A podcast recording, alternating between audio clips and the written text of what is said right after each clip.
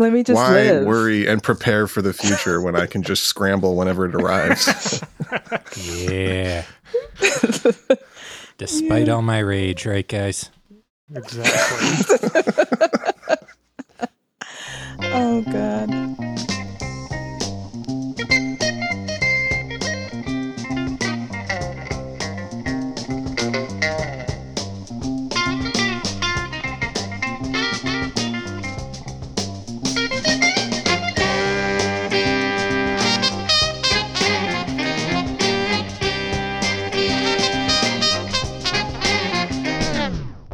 Welcome to I'd Buy That for a Dollar, a podcast about inexpensive, common, and underappreciated records that are waiting to be rediscovered.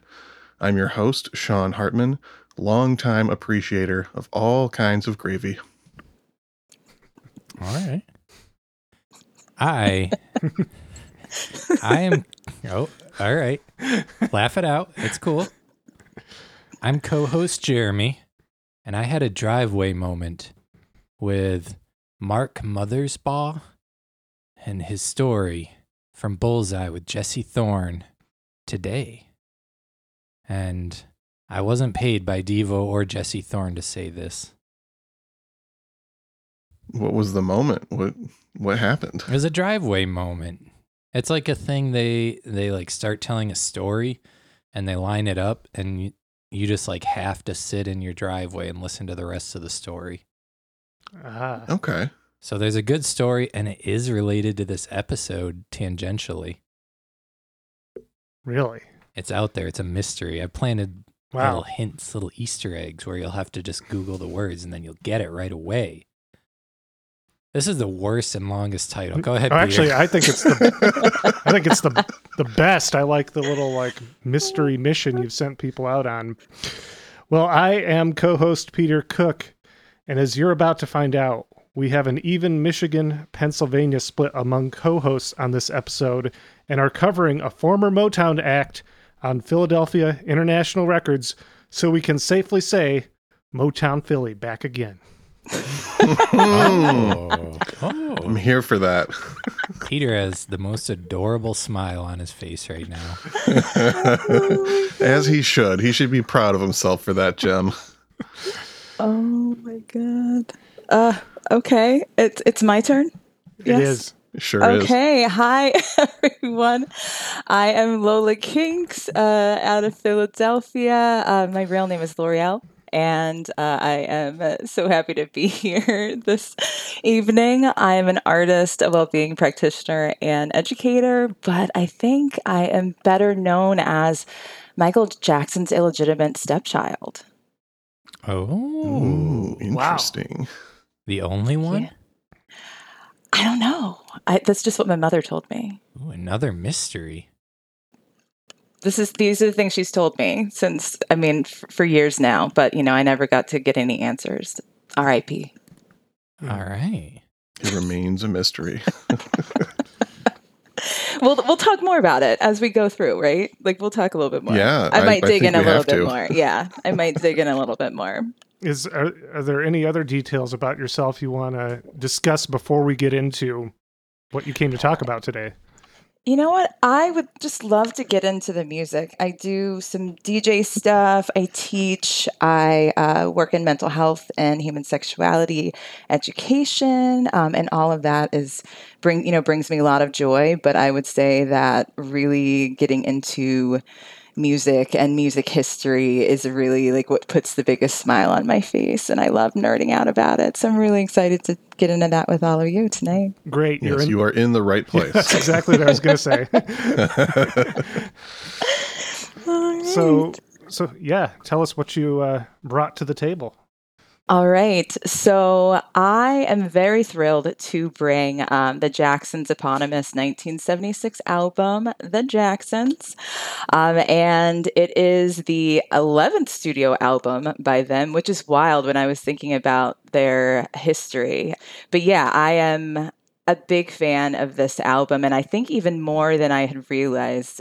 I have loved many of the songs on the album for a long, long time, and there's one in particular. And when we get there, I will, you'll know which one it is. Um, uh, but you know, this one in particular, it really stands out for me. Just thinking about what was going on for them at the time, what brought them to Philadelphia International Records, um, as you had mentioned before, that this is an album that was on that label, um, but specifically also like Epic Mhm. and then moving away from Motown.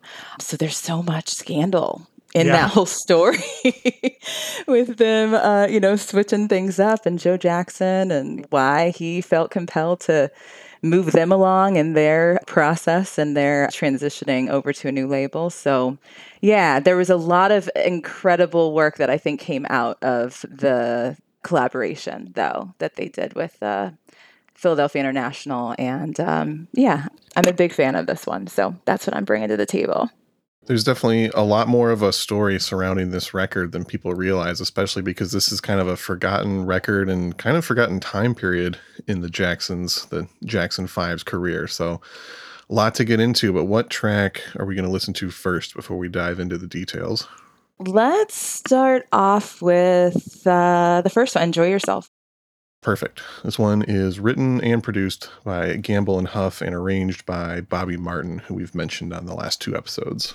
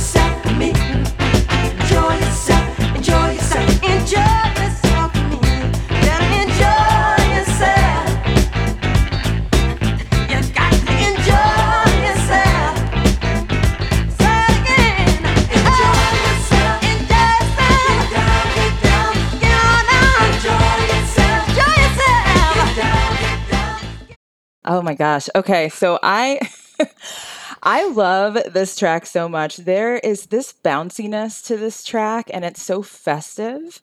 And every time that I hear it, I don't know, it just sets off for me like these affirmations. And I have t- I've tossed this around in my head um, a little bit about writing down some of the lyrics and then like seeing like you know what it would be like to every day just kind of start the day off with just like the, enjoy yourself.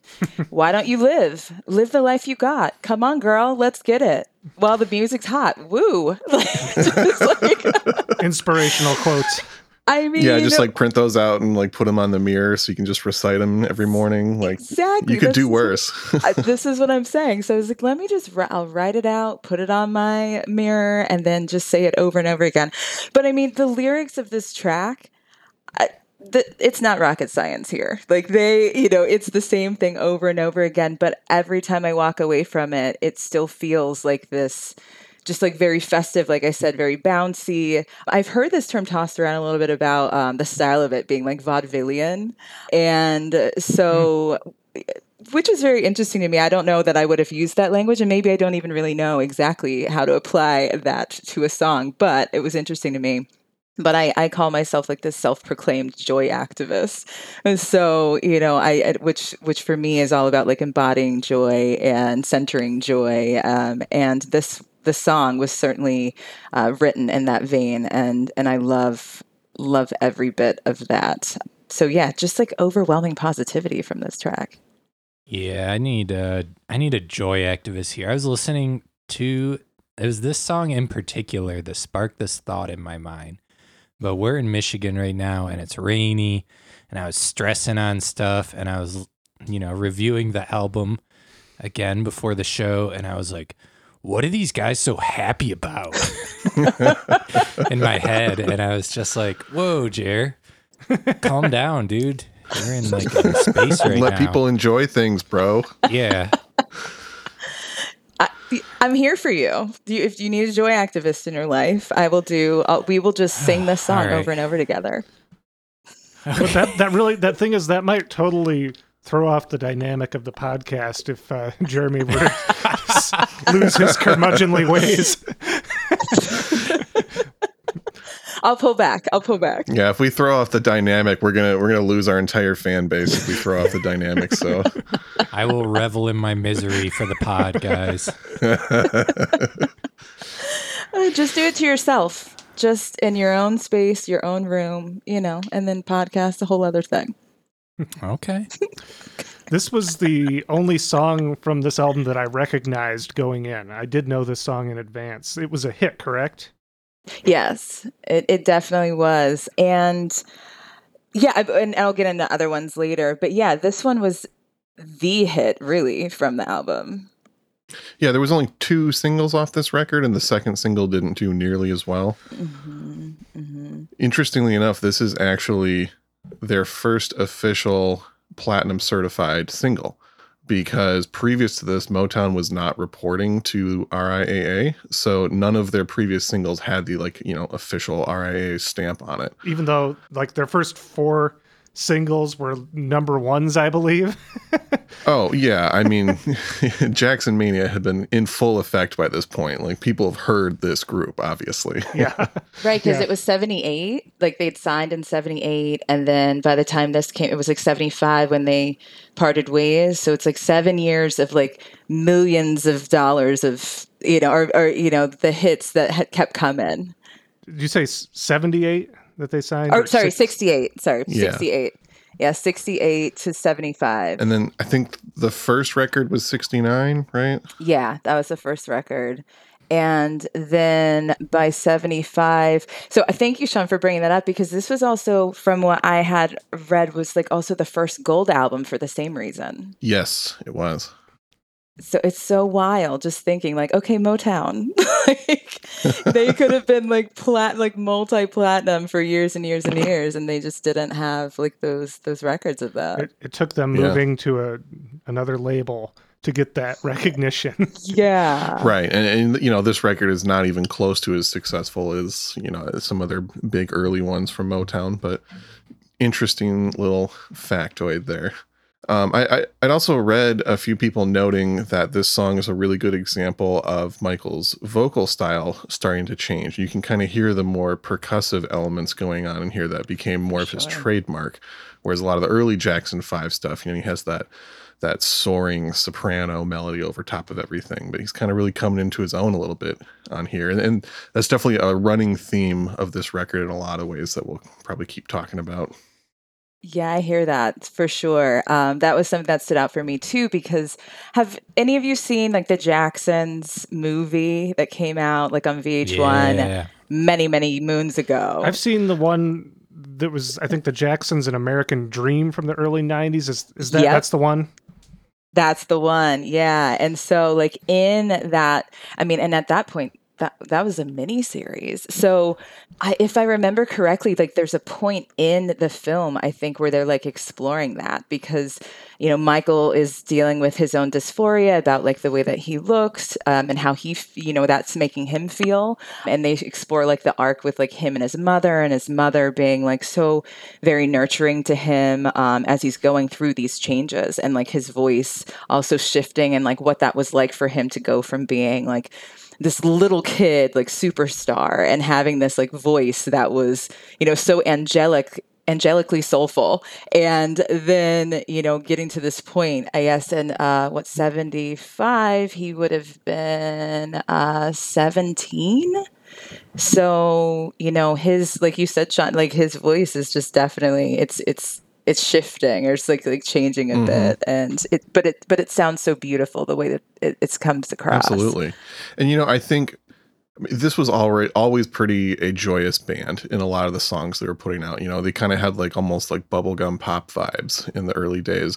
But it Mhm. kind of feels like the joy that it's expressed on this record is a little more about them coming into their own for the first time because Motown was extremely restrictive and did not allow them to do any of their own songwriting or really make any calls on their own. So this is like the first time where they're starting to get a little bit of a taste of having a little bit of control in their music and breaking out of this kind of oppressive record deal that they've had since they're, you know, since they were little kids basically. So uh, there's some, you know, inherent excitement going on in this record from that. Yeah, definitely. And and I I wasn't lost on me also like the last album being like moving violation. and then, and then you know, and if you look at like the album cover, there's like a police officer and they have the car and it's like this uh, incredible foreshadowing to me where it's like, yep. And then, you know, going places being after this album, but uh, with Epic, but like that was that that I always have found like so funny. And then I was thinking also about like the symbolism with their move to Epic, which is an epic deal because Joe was able to get apparently 10 times the royalty rate that they got with Motown. Yeah, I heard some conflicting reports on like the exact percentages, but it was somewhere along the lines of they're getting close to 2% of sales from Motown and then with Epic they moved up to closer to 20%. So like a massive shift in the quality of their deal and you know from everything I've heard Motown was pretty infamous for not giving their artists very good deals at least in the early days. Um, so yeah, there was there was reason to be excited with this move for them. And I, the other thing I've been thinking about a lot in regards to this is part of the reason they left Motown is because they was a- an intentional shift away from the Jackson 5 being a priority. You know, they had lost most of their momentum by, you know, the early to mid 70s kind of thing and with the the members of the band starting to mature and Michael going through vocal changes, Motown just didn't know what to do with them anymore and the formula wasn't working. And we've talked before about how Philadelphia International kind of has this more mature, sophisticated feel to it. So, them maturing as a band, it makes just so much sense for them to come to Philadelphia and try something completely new as they're all shifting in their artistic pursuits. hmm hmm Yeah, I feel that. And I mean it's not it's not anything different than like I feel like they've been paying homage to that sound for so long that it made sense almost that they would eventually make their way to Philly. Yeah, and I had forgotten about this, but they'd actually, on several different records, had covered some Philadelphia related songs. hmm So they were, you know, longtime fans of this sound and they were ready for it. You know, they they knew what they were doing with this move. Y'all got another song for us to sample? Yeah. So I would love it if we just kept the vibes going with the joy and the the dancing and the music. Move on and keep on dancing. That that's that's my track. Fine. Yeah, absolutely. this is uh this one is written, produced, and arranged by my dude Dexter Wansel. Dexter.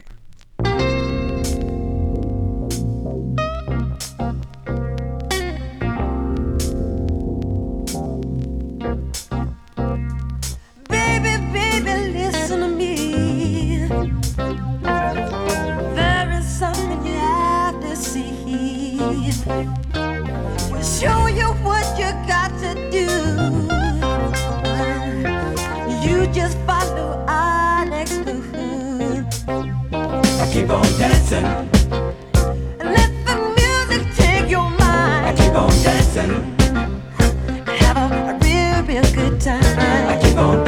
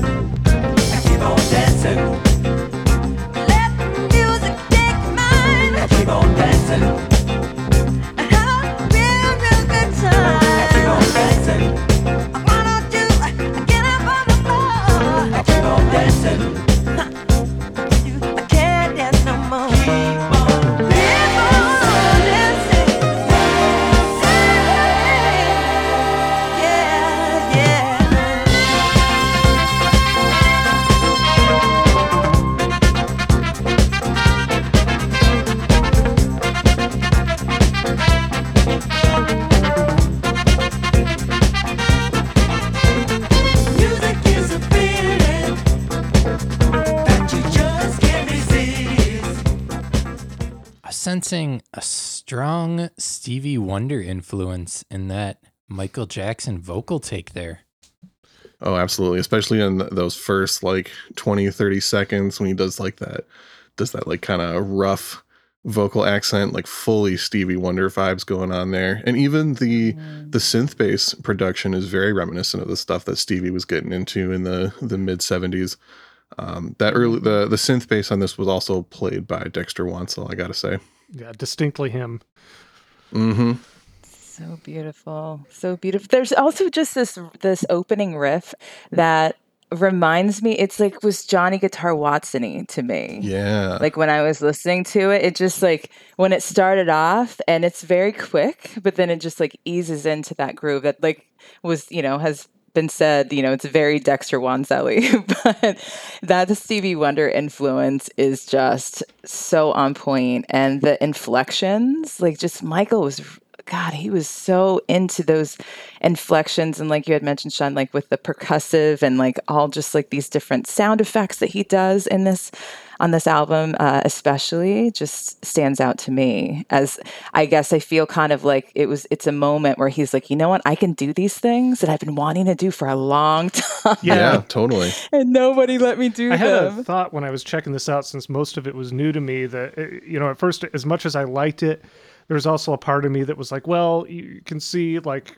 him and the Michael Jackson in the hands of you know Gamble and Huff, like what they're capable of, versus like the stuff he did a few years later with Quincy Jones, which was just on another level. But it, it mm-hmm. occurred to me that okay, yeah, I'm sure Quincy Jones was a big component of that, but Michael probably just also wasn't at that point himself yet. At this point, like he was still growing. I feel like that's a thing, especially for younger. I mean, he was singing for a long time, but he's also like getting to that age where he's actually able to sort through his artistic influences. And I feel like that's a thing when people are kind of in that process where they try on different influences more brazenly, I guess. Mhm, definitely. Yeah. Have you seen this picture? There's there's this picture from I feel like it might have been maybe a little bit earlier than this time um, and it's like michael and it looks like he's kind of like pe- like peering over like looking at stevie wonder just like studying him it is a beautiful black and white photo and every time i see it i just think about like wow you know like he really went through all of these different artists that brought him so much joy and like inspiration and he like he he's like i'm gonna I'm going to learn everything that I can about them. I'm going to, you know, practice and I'm going to do whatever I can to also probably be better, even if he wasn't necessarily thinking that. I, I, I mean, I think that he was. I actually just read something recently where that was something that was on his mind a lot. He wanted to learn as much as he could and study the greats so that he could be be better than them in a way that's still paying homage not just like I just want to be better than you, just for my own ego. Berry Gordy had said that this was the last group he ever signed that had the level of like drive and passion that some of the early Motown artists had. So, I mean, and you know, there's a whole complicated history as to why that drive was there with you know their family life and everything. But yeah, Michael was you know he he was putting in work. He was not just a guy who was born with great vocals and and that applied to so many different areas like his his vocal talents, his songwriting, you know, studying James Brown concerts to learn dance moves. Mhm. And it's interesting that you mentioned the thing about the the picture of him watching Stevie Wonder because from what I've heard in the recording session he spent a lot of time very very closely watching Gamble and Huff at the piano and had said that he learned a lot from songwriting from just watching those guys in the process of creating this record.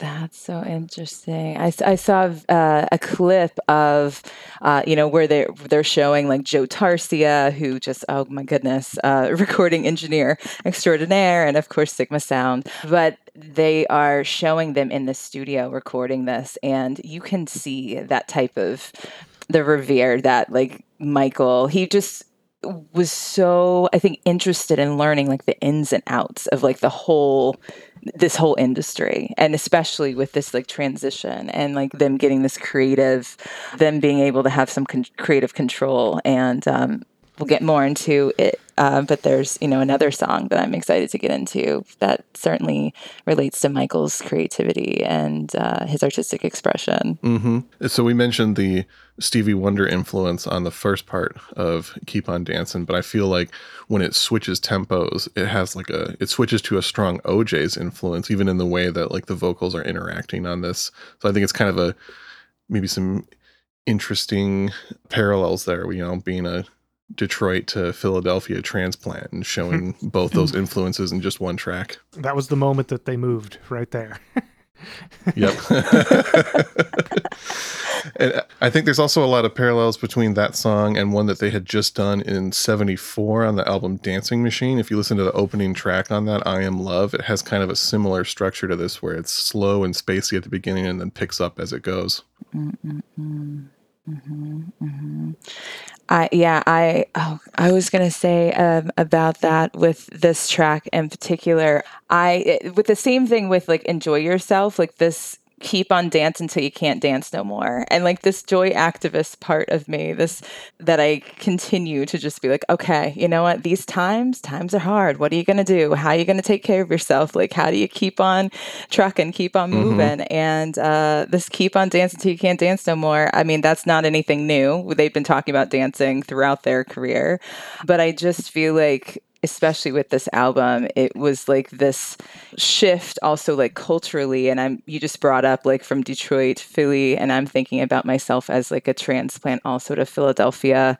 And so much of what i you know i've learned about myself by living here um, and it wasn't like the easiest place to love for me um, in particular but it makes me think a whole lot about like what it must have been like for them to you know at this point they had been what in LA for many years and then come to Philadelphia. Yeah, I believe so.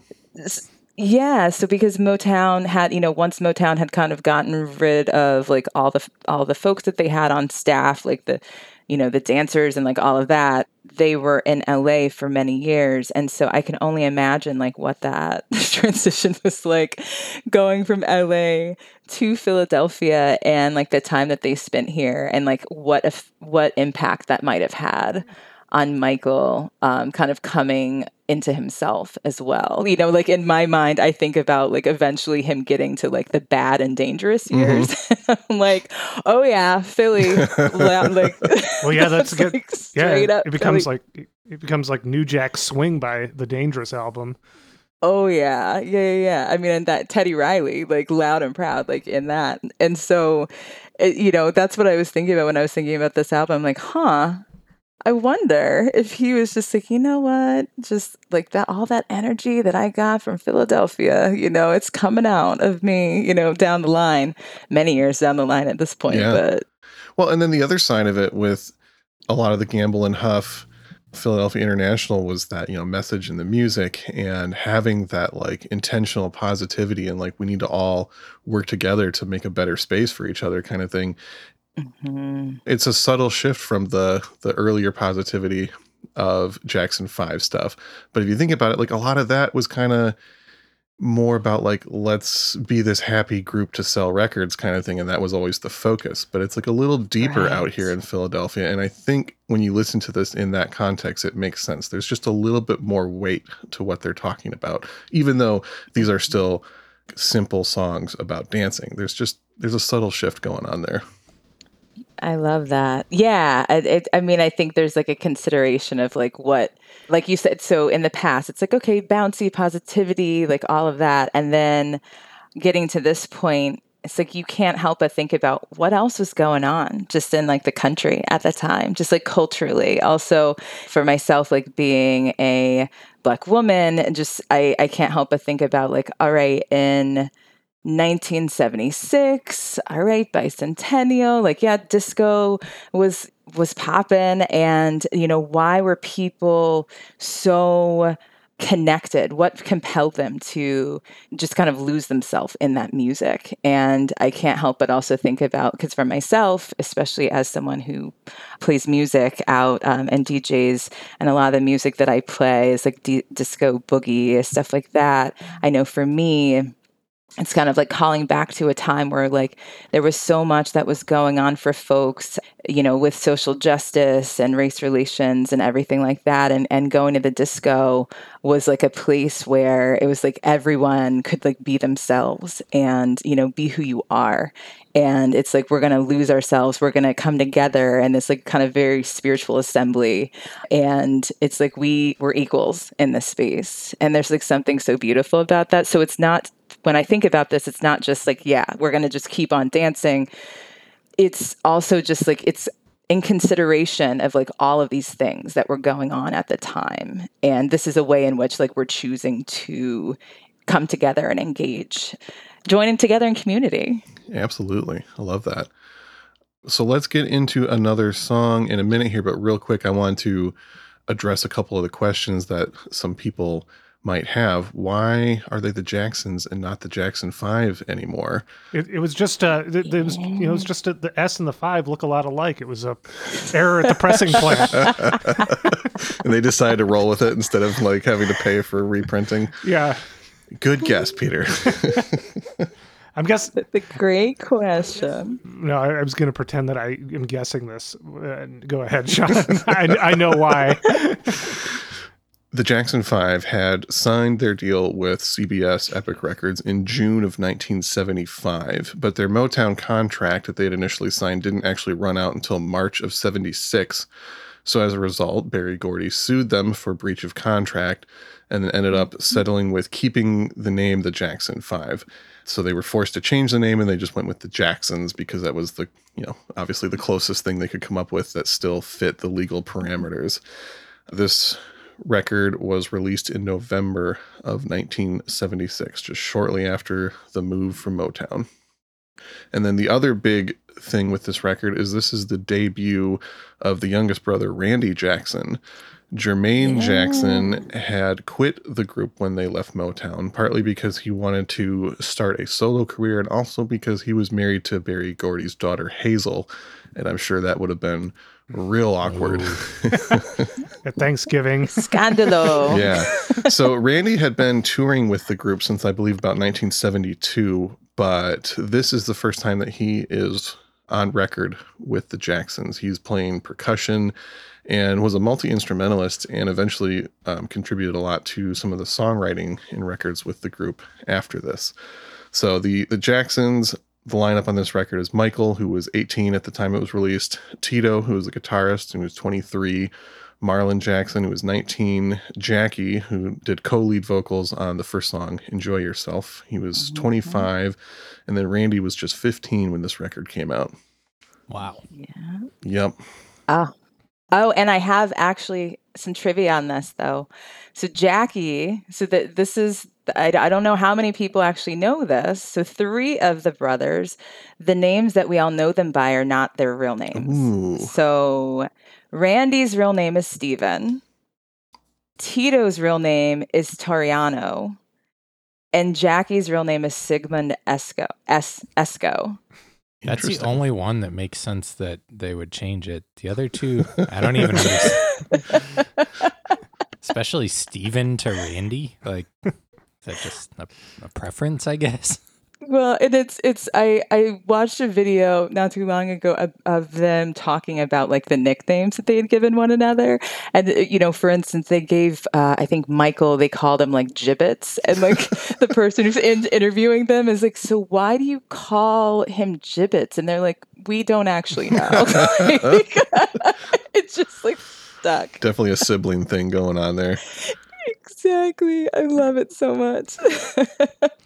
All right, cool. Let's get into another track. What's the next one we're listening to, Lola? Oh God. So my heart. The next one is Blues Away, and we'll talk more about it after.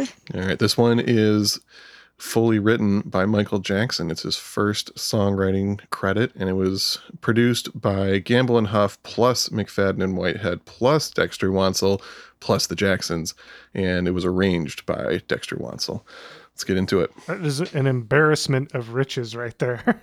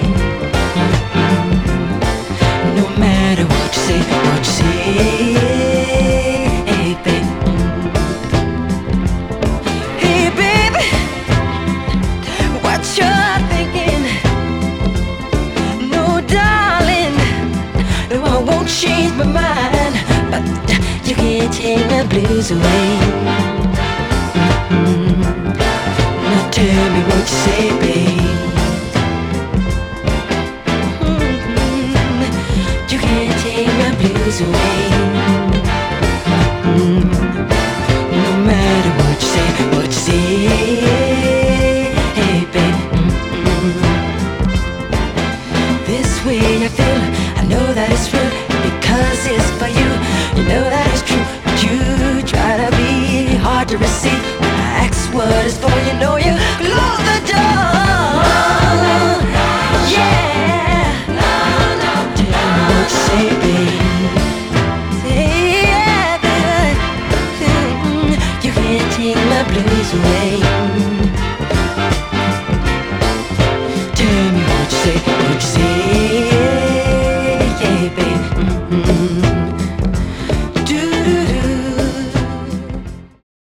sounds like Michael Jackson.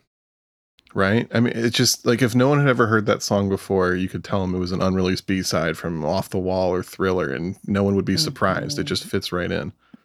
Mhm. It's hard to believe that's his Mhm. first songwriting credit. It, it, it sounds like his uh, aesthetic is at least forming into what it would become. You know, Yeah. And you know, I feel like a lot of more casual Michael Jackson fans are going to be aware of the early Jackson 5 hits and you know, obviously aware of Off the Wall and Thriller and Bad and everything. But this is really the lost period. So I feel like for a lot of people it's got to be really interesting to hear that transition there and it, it will make make those two kind of very different sounds make a lot more sense when you hear the middle ground.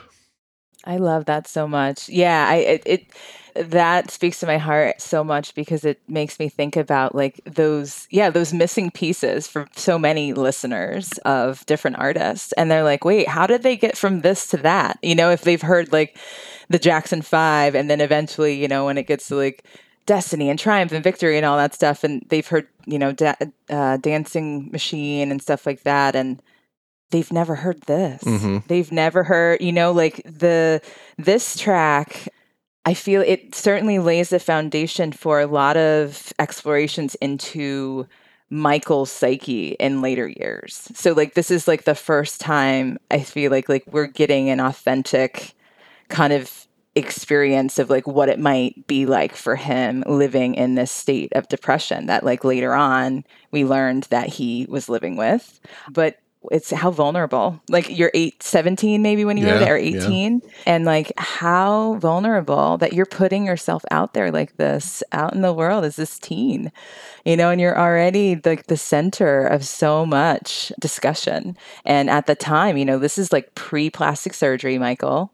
This is where he's going through a lot and i've mentioned before about dysphoria about like the way that he looks. And yeah i just that my my heart my heart heart beats for this one hmm Yeah, it's very telling that his first ever songwriting credit is a song about depression. But as you had mentioned while we were listening to it, you know, it's a it's a heavy subject matter, but the groove is just so good. You know, it, you can tell he's trying to work through this on this record, and we're all have the privilege of listening to it. Mm-hmm. the sexiness of that groove is undeniable. You know, it's and, and I do appreciate the idea of like, all right, you know, like how do you, how are we gonna get through this? We're just gonna like we're gonna groove on through this, you know, like it's gonna bring the sexiness, the sadness, the all of it. It's like all lives together in this one human who's, you know, trying to mm-hmm. get through it. And all the time at the time also, I remember hearing, I guess it was oh, maybe it was Leon, but he was talking about how um, at one point during this time, uh, Michael had said that he needed some sneakers. And so, and I'm, I'm so mad I don't know where this was. I'm like, where was the store? Because I want to go and just see. Like, and so, you know, he, he said, okay, well, I'll go take you to get some sneakers. And so they're at the store and uh, kind of one by one, teenage girls, as we did at a time, I remember being a teeny bopper, got wind of that Michael was in the the um, the store, and then it was like one person, and then it was another, and then before they knew it, it was a bunch of like young girls outside the store, just like trying to get close to Michael, and thinking about like this track in particular and how he is like really kind of succumbing to this this depression and he he's struggling with it and here he is you know the center of this fanfare and like this adoration from these teenage girls and what that must have been like to kind of hold both of those things at such a young age Yeah, absolutely. And as a 17 year old too, I mean that's that's a tough time where you got to figure shit out, even when you're not a child star, you know. So just im- I can't mm-hmm. even imagine all the added layers and pressure and complication going on in his life at this point. Mm-hmm, mm-hmm. but can we also talk about like that weird beatbox thing Yeah, it's like it almost it sounds almost comical, but it's again him working out these ideas that would become his complete signature in just a couple years.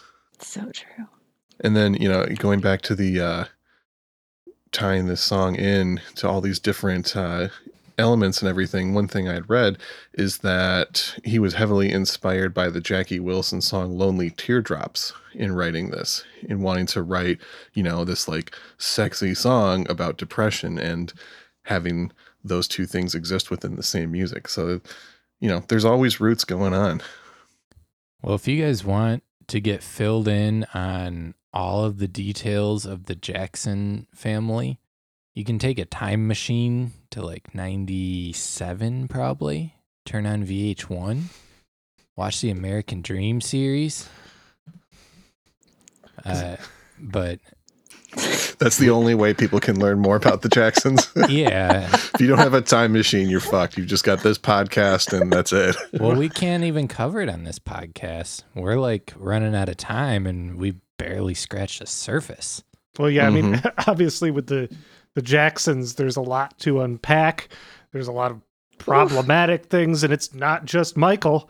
as Sean was Yeah. telling us while we were listening to one of the songs, you said that uh, there's some other members uh, that the family. Uh, is it Randy? You were telling us. Yeah.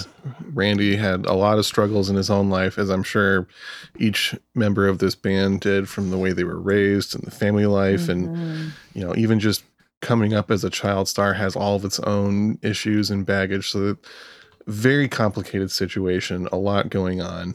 Uh, Much has been said about a lot of these things. And, you know, there's probably still more things to be discovered and also, you know, information that will probably never be privileged to as the public. But yeah, there's a lot going on with the Jackson family for sure. Mm. Sean, could you find anything that sounds like the Jacksons in the whole world? I did. I have a one hour playlist, 15 tracks of some influences and things we've mentioned on the show, and some similar Philly style soul music from this time period. So I put uh, put a McFadden and Whitehead track on here. I put a Sylvers track on here. Um, the hip hop heads will recognize it from J Dilla's Donuts, the song Only One Can Win. I think there's also some parallels between the Sylvers and the Jacksons. They're both musical families, just one got a little bigger than the other did. I'll have to check that out. I've seen the Sylvers records around, but I've never picked one up and listened to it. So, Ooh, Leon Sylvers' misdemeanor. all right. Yeah, Leon Sylvers is also such an amazing producer. He's one of those guys where if, if he's doing some arranging and producing on a record, it's going to be good. He did a couple tracks on that Brothers Johnson record that we covered way back in season one. Oh, yeah, yeah. Uh, O'Jays around this playlist. People's Choice, Lou Rawls, who we just talked about, MFSB, of course. I put the their version of the song "Summertime" from one of their later records. That actually I think it was also in '76. The album "Summertime." It's an interesting arrangement and kind of shows you where that group was around the time that they were working on this record. Put a later Dee Dee Sharp song on there where she's covering "I'm Not in Love," Jeremy's favorite track of all time. Actually, that's like the 110cc song. I think Jeremy could tolerate. Yeah, that was Yeah. one I didn't hate. Well, wait till you hear Dee Dee Sharp It's- doing it with a Philly soul twist. It's, it's- pretty awesome. It's actually pretty great. Um, one of those songs that the original recording relies heavily on the production, the specific production they did for that. But hearing a different take on it, it's like, hey, this is a really good song, even without all the ornamentation on it. mm-hmm. Absolutely. I put Jackie Wilson's Lonely Teardrops on here that I mentioned was uh, inspiration for Michael's songwriting. And then wrapping it up with some stylistics and the song The Sweetest Pain from Time is Slipping Away by Dexter Wansel. And of course, there's a couple other Jackson's tracks. I put um, my actual favorite track from this album is the song Good Times, which we did not feature a clip of. So you can look forward to that on the playlist. And then I also put one of their earlier Philly Soul covers. There's a version of them doing Ready or Not, Here I Come from the third album, as well as uh, the track I Am Love from Dancing Machine that I had mentioned. So you can find that playlist on Spotify. Just search I'd Buy That Podcast, all one word, to find this and all of our other episode accompanying playlists. And if you are on social media, we're on a couple platforms on there. On Instagram, we are at I'd Buy That Podcast. And on Facebook, you can also search that I'd Buy That or I'd Buy That for a dollar. We should come up. We will post about uh, episodes coming up as well as when they become available. We occasionally put some other content on there as well. So check us out on social media. And other people post records that they find and like. So if you're into like a little camaraderie in the I'd buy that world, it's a good place. yeah, we have the I'd buy that for a dollar Facebook group as well. Then you can uh, join in on the fun there. Share your dollar bin finds with the little community. All right, it's uh it's plug time now. Lola, you got any any plugs you want to hit the people with?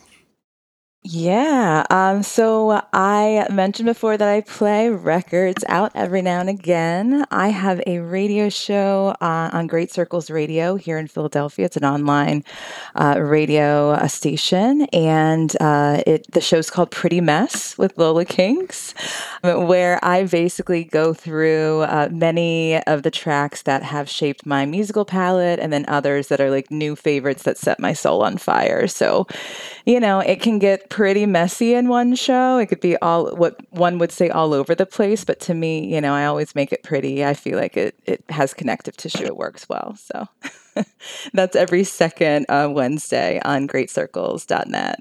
Right on. Very cool. Well, well, while you're here, before we get we get any last thoughts on the uh, Jacksons, I just got to ask. Uh, you know, obviously your DJ name Lola Kinks. Obviously, you're a big Kinks fan. Is your favorite album Lola versus Power Man and the Money Go Round, or is it a, or is it a different one? You know, it's so funny. Um, and this is what's wild. My uh, knowledge base of the Kinks is not as expansive as I would have, as I would like it to be. And I'm still exploring. But what stood out to me was when I heard first heard the song Lola, and I listened to the lyrics of it. And I've been someone who's worked in sexuality and gender um, uh, studies for many years in my life.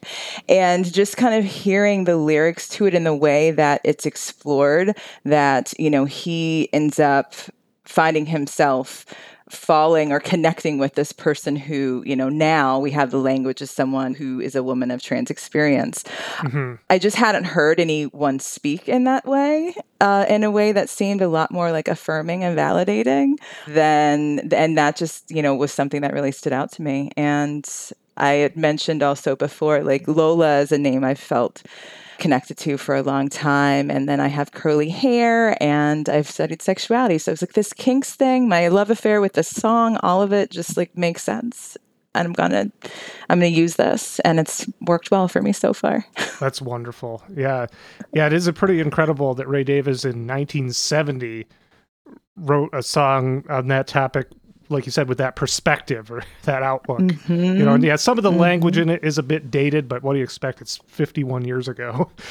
Yeah, for sure. Yeah, and and if you go and you like read about it, the ways in which people respond to it, it's like, wow, we to this day have we really heard a song that really kind of speaks in that same way, but you know, without the language, the dated language, like you mentioned. Mhm. Well, awesome. Going back to the Jacksons, do we have any closing thoughts on the you know this album or in, I mean, it- once again, yeah, the Jacksons in general are that's a tough one to summarize in a, in a few quick thoughts. But I would love to say one last thing about this album, um, in particular, in the song um, "Show You the Way to Go," which I think is a really standout one, and I think a lot of people who, even to this day, listen to like Quiet Storm radio or just like classic R&B radio will hear this often. But this one, I think some people think of it more as being kind of like this about a relationship or just like romance or something like that, but I just love this like message of unity and connecting like folks black folks connecting with other black folks and like helping one another to kind of uplift ourselves, you know, like support one another and just the uplifting of our experience and doing it together. And I just really get a lot of life from that, especially in these times. So I, I really, really appreciate that song in many ways. and it- definitely a running theme of the Philadelphia International Records, as we've mentioned. And this is the final of our run of our tribute to Philadelphia International Records with their 50 year anniversary. And it's been fun. There's a lot of great music. I'm sure we'll be featuring more Philly soul in the future. Thank you. Well, thanks for coming on. You were a fantastic co-host. Thank you for having me. This is what a, what a great time. It's so great to meet y'all and uh, just nerd out on these this music that brings us so much joy. Anytime. Good to have you. All right. So we're going out on the song Show You the Way to Go, written and produced by Gamble and Huff, arranged by Bobby Martin. Michael stated in his autobiography that he just didn't know why this wasn't a bigger hit. And I got to agree. It's a good song. And I, uh, I think this is a really good example of the their abilities with group harmony that don't always get shown off in Jackson's songs, but this one definitely does it. Is this the one that they're all singing on? Uh, I mean, Michael still takes the lead in a lot of it, but uh, like the the chorus and a lot of elements have really good group harmony going on. And the videos for them, you'll see uh, Randy doing a really great conga drum mime. Mm-hmm. and he, him and his cute little 15 year old self.